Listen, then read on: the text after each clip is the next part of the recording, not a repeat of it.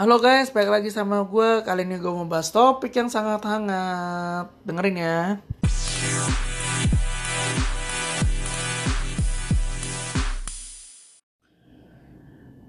Oke guys, kali ini gue mau bahas tentang tuntutan RCTI yang mengajukan ke MK kalau nggak salah untuk undang-undang penyiaran.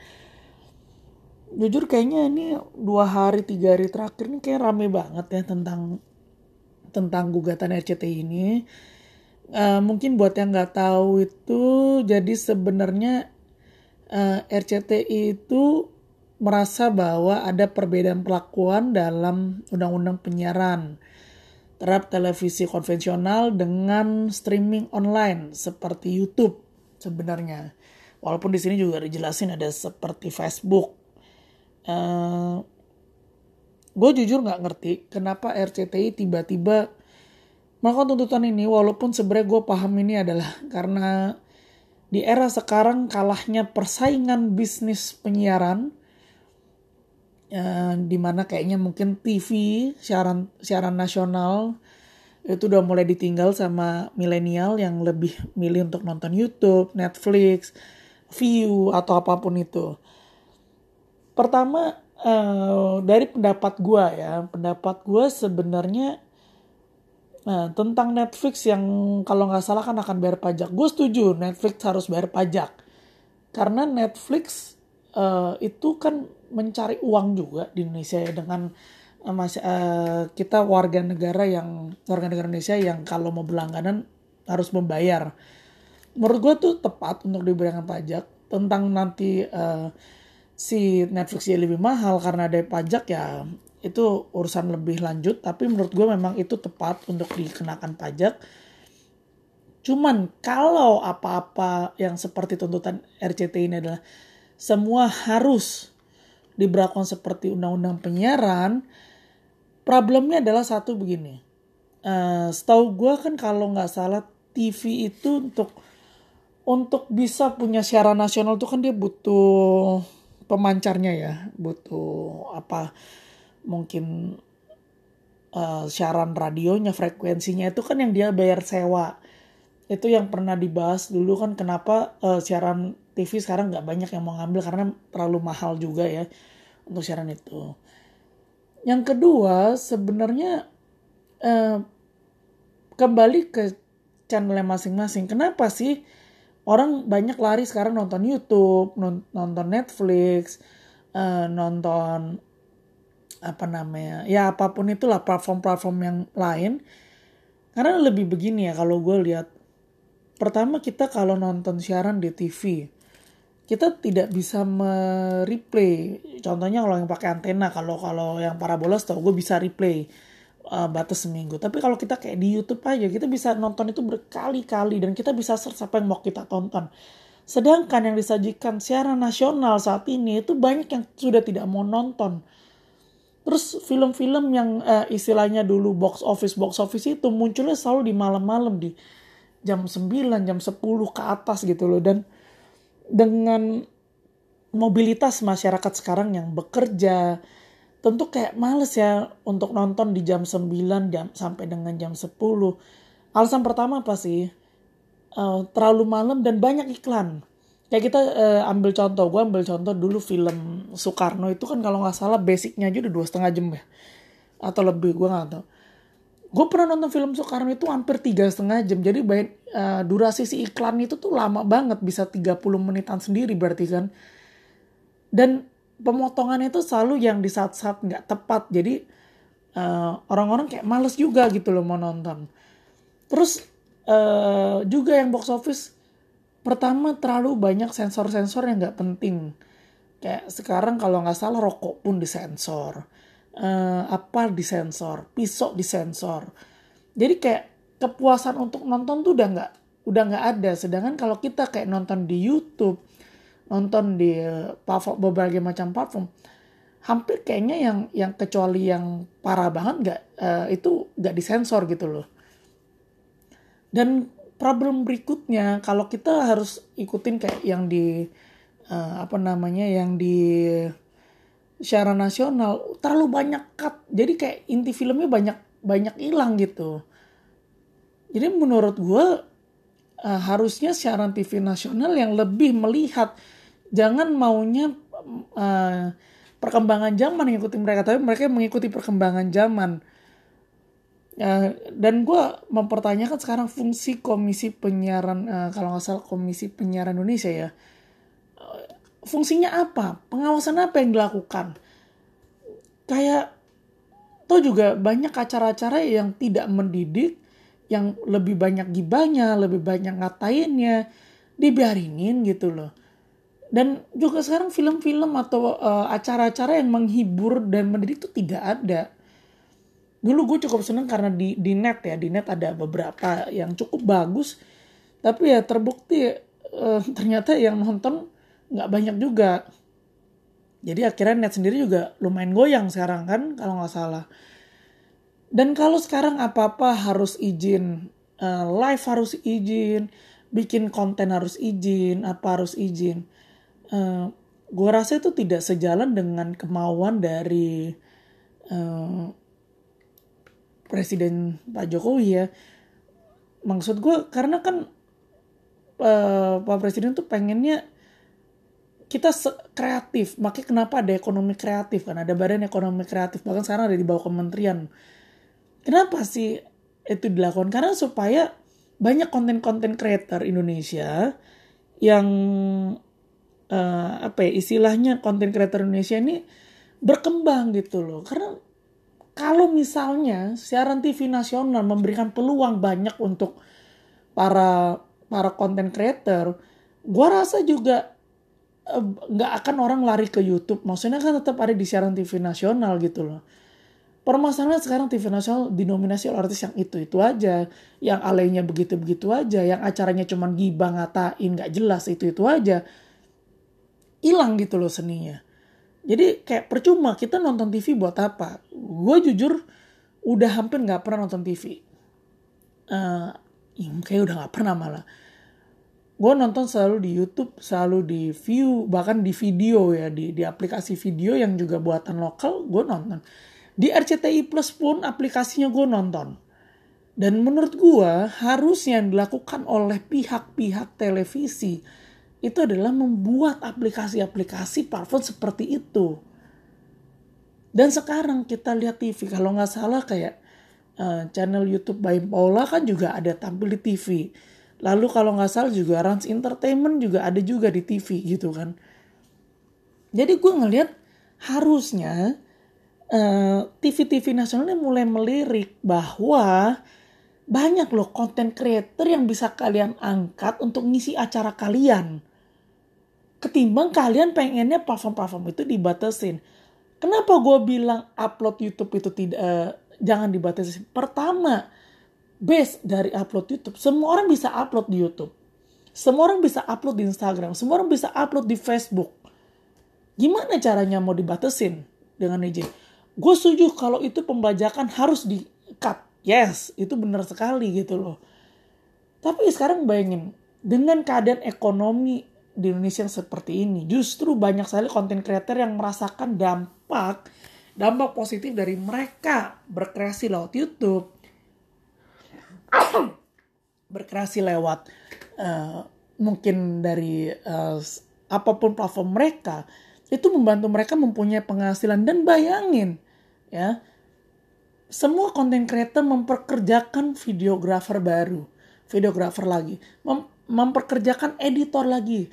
Bayangin berapa banyak lapangan pekerjaan yang bisa diciptakan karena konten creator yang berasal dari YouTube, berasal dari mana-mana ini.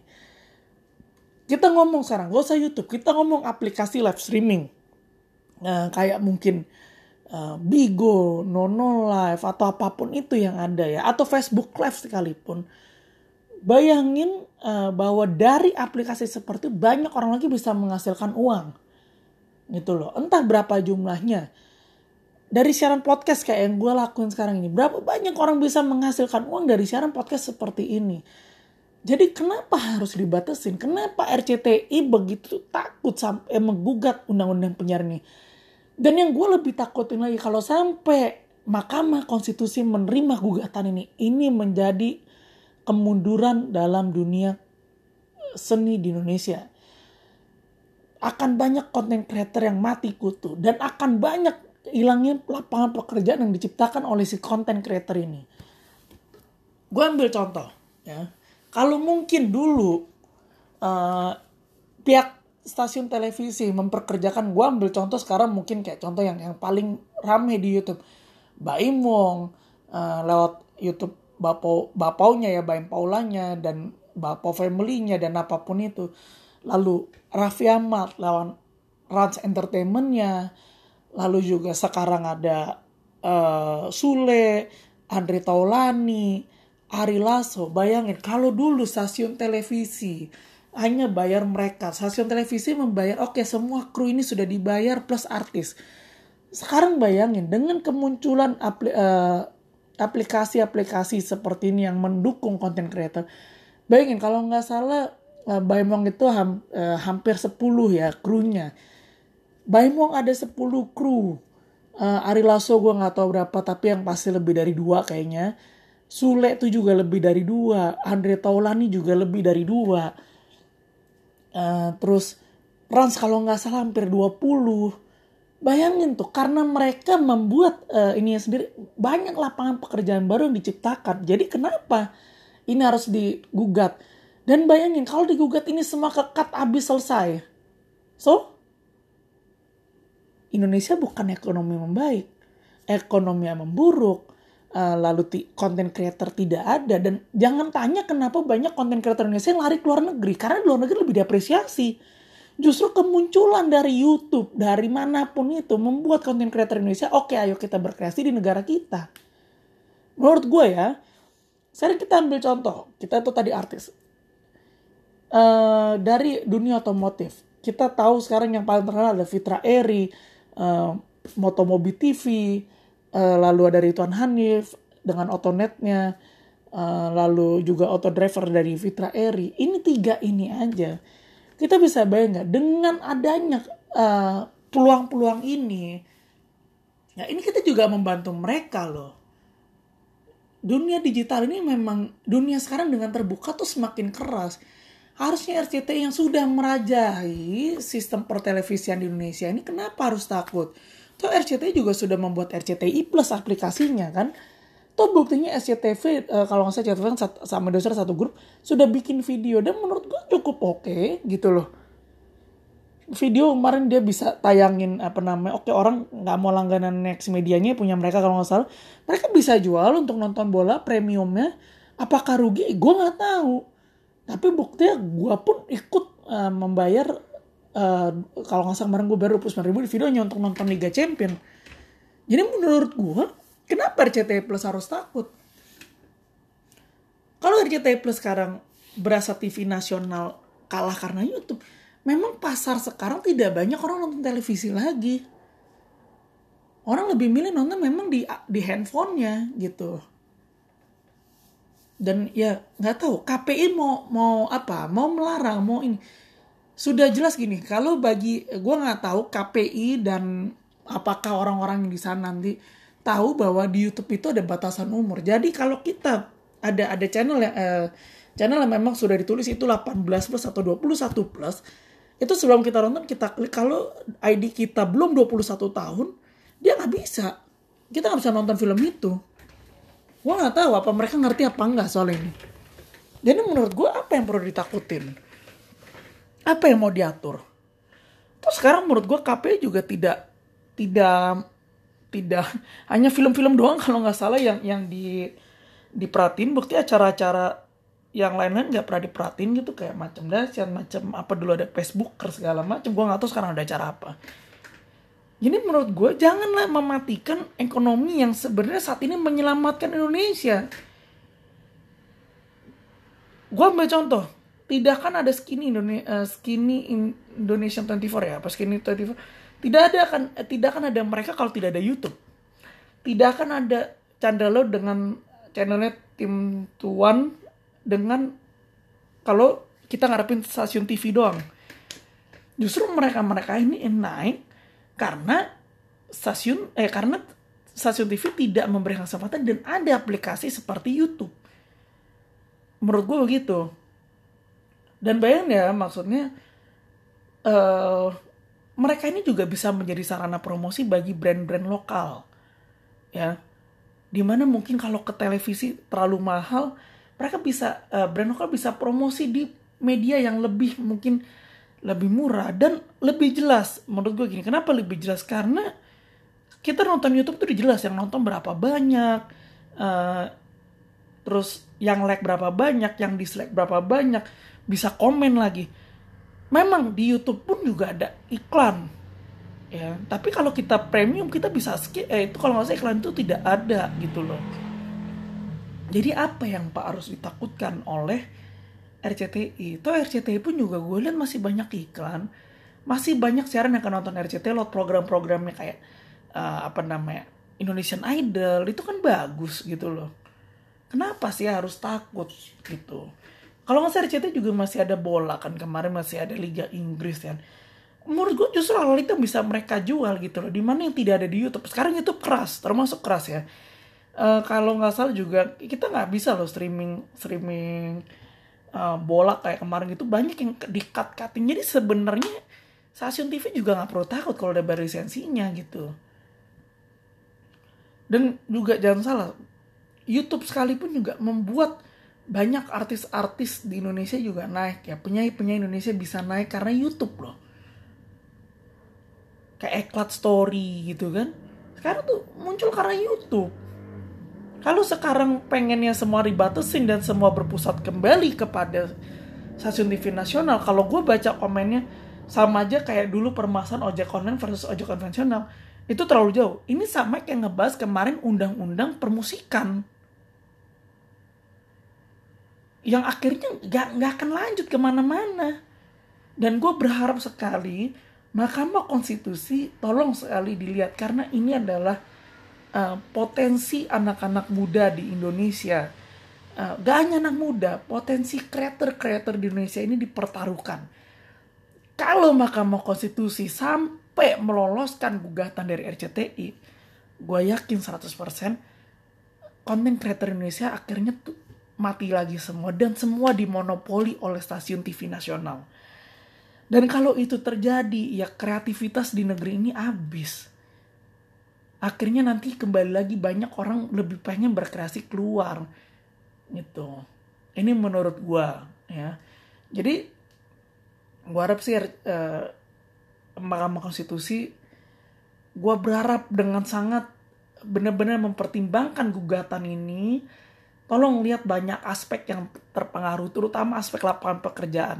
Karena hampir sekarang semua kreator-kreator yang terkenal yang sudah punya masa ini sudah pasti memperkerjakan orang-orang lain. Dan kalau sampai itu dikat, bayangin berapa banyak lagi PHK dilakukan. Berapa banyak lagi akan muncul pengangguran. Ayolah, sekarang zaman sudah semakin digital, pola pikir kita juga harus inovatif. Kalau kita masih pengen kayak dulu, ya ini sama aja bohong. Toh banyak manfaat dari yang kita terima dari dengan munculnya live streaming, aplikasi macam YouTube, macam Netflix banyak yang kita rasakan. Bahkan di tengah pandemi seperti ini, film bucin yang tadinya mau ke bioskop dia rilis di Netflix. Gundala yang mungkin hanya berapa lama ada di bioskop, mungkin satu bulan atau dua bulan, orang masih bisa nonton di aplikasi video. Dan inilah yang dibutuhkan gitu loh. Toh juga creator-creator Indonesia juga kok yang diuntungkan sebenarnya. Dan gak hanya creator Indonesia, banyak brand-brand lokal yang bisa promosi. Karena gue tau banget ya, promosi di TV itu sangat mahal banget untuk iklan di TV, apalagi di jam-jam yang prime ya. Jadi saat ini, gue harap sekali MK menolak gugatan RCTI. Karena toh sekarang dengan semua era digital, banyak orang juga sudah banyak orang sudah tidak nonton televisi jadi kalau misalnya dipaksakan sampai MK menerima gugatan itu ya gue nggak tahu ya. Bisa jadi ini podcast terakhir gue. Karena pasti juga podcast harus izin, semua harus izin.